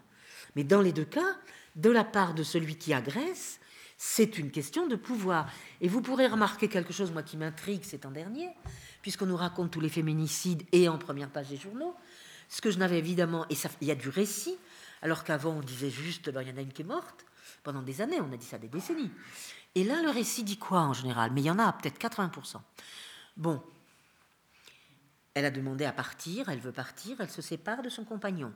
Il y a les enfants, etc. Mais on est dans des milieux peu riches, avec peu de moyens de partir à 200 km de là en louant un nouvel appart. Donc, ce qui se passe, c'est que ce qui exaspère le plus un homme, c'est le fait qu'elle ne part pas pour un autre homme. Ça irait très bien. Bon, c'est un peu pénible, jalousie, tout ce qu'on veut. Mais là, ça respecte l'ordre patriarcal. Moi qui n'emploie pas souvent ce mot-là. On respecte l'ordre. Une femme passe d'un homme à un autre. Mais cette femme, et il y en a bien 80% dans les féminicides là qu'on a cette année, ce sont des femmes qui décident ça y est, basta, je vais rester toute seule avec les enfants, je vais me débrouiller.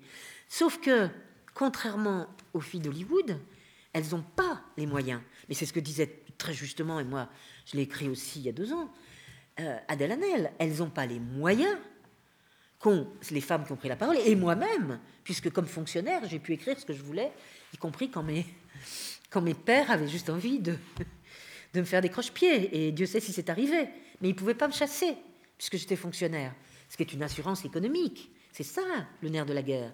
Donc ces femmes, elles n'ont pas l'assurance économique, mais elles prennent les risques de dire « je ne pars pas pour un autre homme, je pars parce que je ne te supporte plus ». Ça, c'est grave, par rapport à la propriété du corps de la femme. C'est bien plus grave. Donc on est dans une affaire de propriété, bien entendu, mais le sexe, il n'est pas là. Enfin, la jouissance, elle n'est pas là. Donc moi, je suis à 300% d'accord avec vous. Et il faut le dire et le redire. Le viol n'est pas un acte de désir sexuel. Plus on le dira, mieux c'est. Ça se saurait si c'était un truc. Je vais dire des bêtises.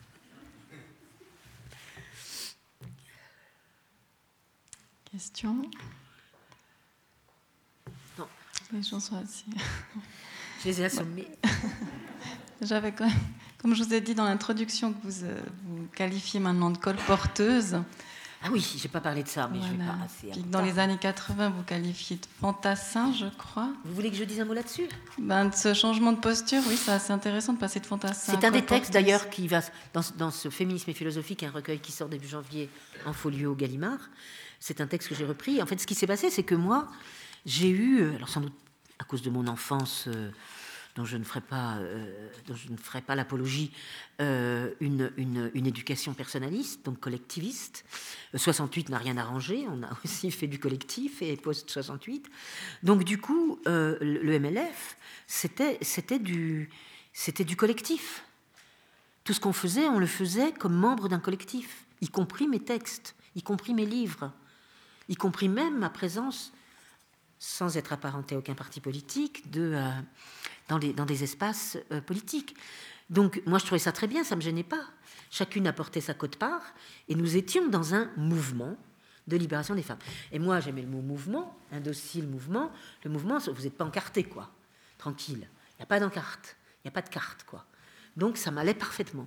Puis, au fur et à mesure de l'âge et des coups qu'on prend toujours, quand même, et puis de la singularité, peut-être aussi, de ce que j'avais à dire, j'ai compris que ce qui m'importait, ce n'était pas de me sauver du collectif qui n'était pas gentil avec moi, c'était de partir seule sur la route. Et alors, c'était une deuxième réponse que j'ai faite quand on a discuté tout à l'heure, c'est une réponse à la question de l'universel. Moi, dans mon baluchon, j'ai les concepts. Concept de service, concept de consentement, démocratie exclusive, à côté du genre, excès du genre, etc. J'ai mon travail conceptuel, je le mets dans mon baluchon, je pars sur les routes. Je ne prends le pouvoir nulle part, ce qui est une erreur existentielle évidente. Mais c'est comme ça. Et donc, il n'y a pas de jugement de valeur, hein, surtout pas.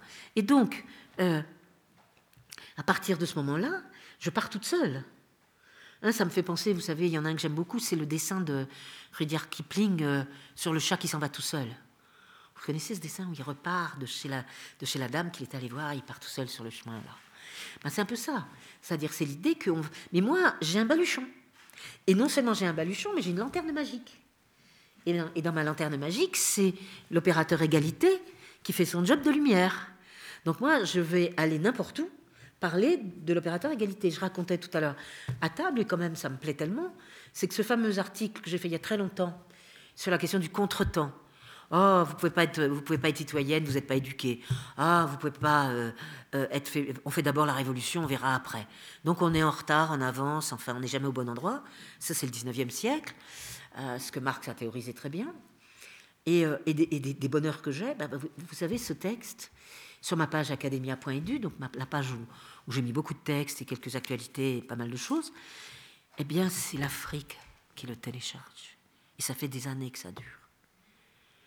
C'est l'Afrique. C'est ce continent-là qui s'intéresse à cette question-là. Et ça, pour moi, c'est du bonheur. C'est là où la colporteuse, elle a fait le boulot. C'est-à-dire que ce mot qui soi-disant ne pouvait servir qu'à l'Europe de l'Ouest, aux pays développés, etc., etc. Ben non. Il intéresse de lointaines cousines africaines. Ben non, mais c'est très bouleversant, quoi. Parce que c'est ça, la colporteuse. Ou bien, comme je vais souvent au Maghreb, dans un des trois pays du Maghreb, ça m'arrive régulièrement, je vois bien qu'il y a des choses que j'apporte, d'ailleurs on me demande de venir, des choses que j'apporte, et qui vont être réutilisées autrement. Mais moi, je ne demande pas mieux. C'est ça, la colporteuse. Enfin, juste, l'égalité est quand même un peu un critère... voilà, ça peut pas disparaître, le critère égalité. Mais voilà, c'est comme ça qu'il faut... et donc, moi, je suis très, très loin de tous ces impératifs. Soyez ceci, soyez cela, et là, vous serez politiquement correct, moralement juste, et civilisationnellement... dans le top de la tendance. Non, ça ne marche pas comme ça. Je ne peux pas. Donc, vous m'avez posé la question. Donc, le fantassin est parti, puis ça suffisait, hein, les fantassins... ça faisait quand même 40 ans de fantassins. Donc, partir tout seul sur les routes là, pour cueillir les fleurs, c'est mieux. Enfin, moi, à mon âge, je préfère. Donc, je vais continuer. Merci. Mais ils n'ont pas voulu du titre, les éditeurs colporteuses. C'est ça, mon drame. Alors, il y aura le texte, il y a même une exergue que je fais à l'égard de Deleuze, mais les éditeurs n'ont pas voulu du titre colporteuse, c'est pas assez vendeur. Ben oui, c'est vrai, mais ils ont raison en plus, ce qui est terrible. Ce sera quoi le titre du coup ? Féminisme et philosophie. Là, on est dans le no comment. Et c'est le tome 2 de la Fabrique du féminisme que vous avez là, qui sont... En fait, c'est des textes qui sont postérieurs. Ça s'arrête vers 2010-2012.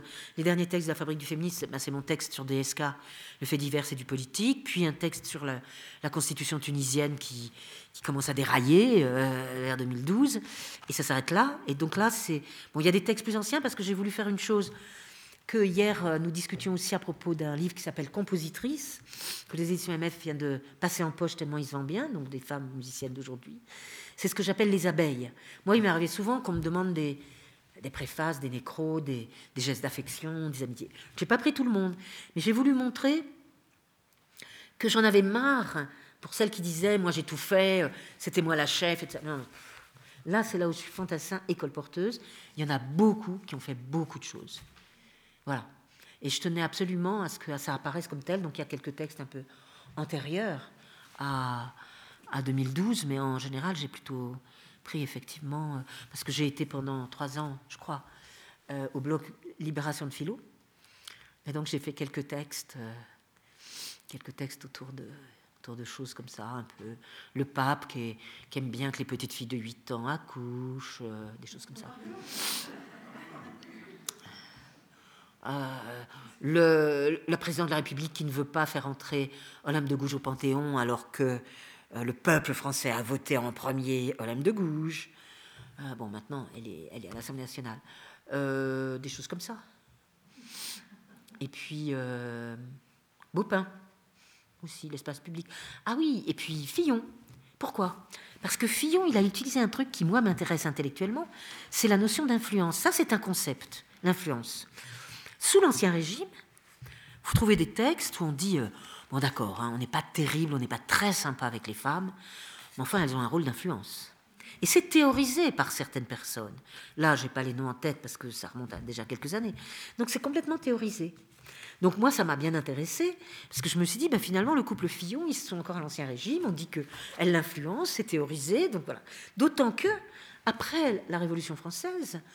d'abord, il y a quelqu'un qui est quand même une de mes copines que j'aime beaucoup, qui est quand même Germaine de Staël, qui aime bien la notion d'influence, l'influence des passions, etc. Donc, je me suis arrangée avec elle, parce qu'elle ne rentrait pas tout à fait dans ma grille. Mais ce qu'on voit après, très facilement, c'est dès 1820, et alors, sous la Troisième République terrible, bah, les femmes, qu'elles refassent des salons, qu'elles refassent des trucs, elles vont, c'est l'oreiller, quoi. Et on va retrouver donc cette notion d'influence. Et pourquoi ? Alors, j'ai fait ça sur le couple Fillon, mais on n'était pas très loin quand Macron a voulu donner un statut de reine à sa femme au lendemain des élections. Et qu'il a fallu quand même qu'un certain nombre de personnes, pas moi, mais genre ce genre de personnes, pour dire non mais attendez, elle n'a pas de statut de reine.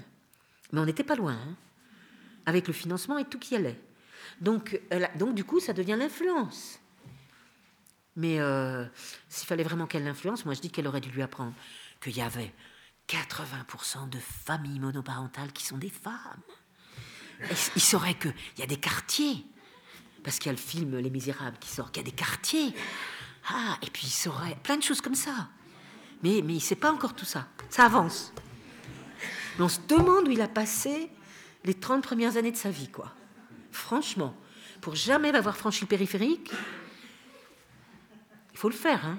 Pour ne pas savoir qu'il existe des familles monoparentales qui s'appellent des femmes seules, il a fallu les gilets jaunes pour ça.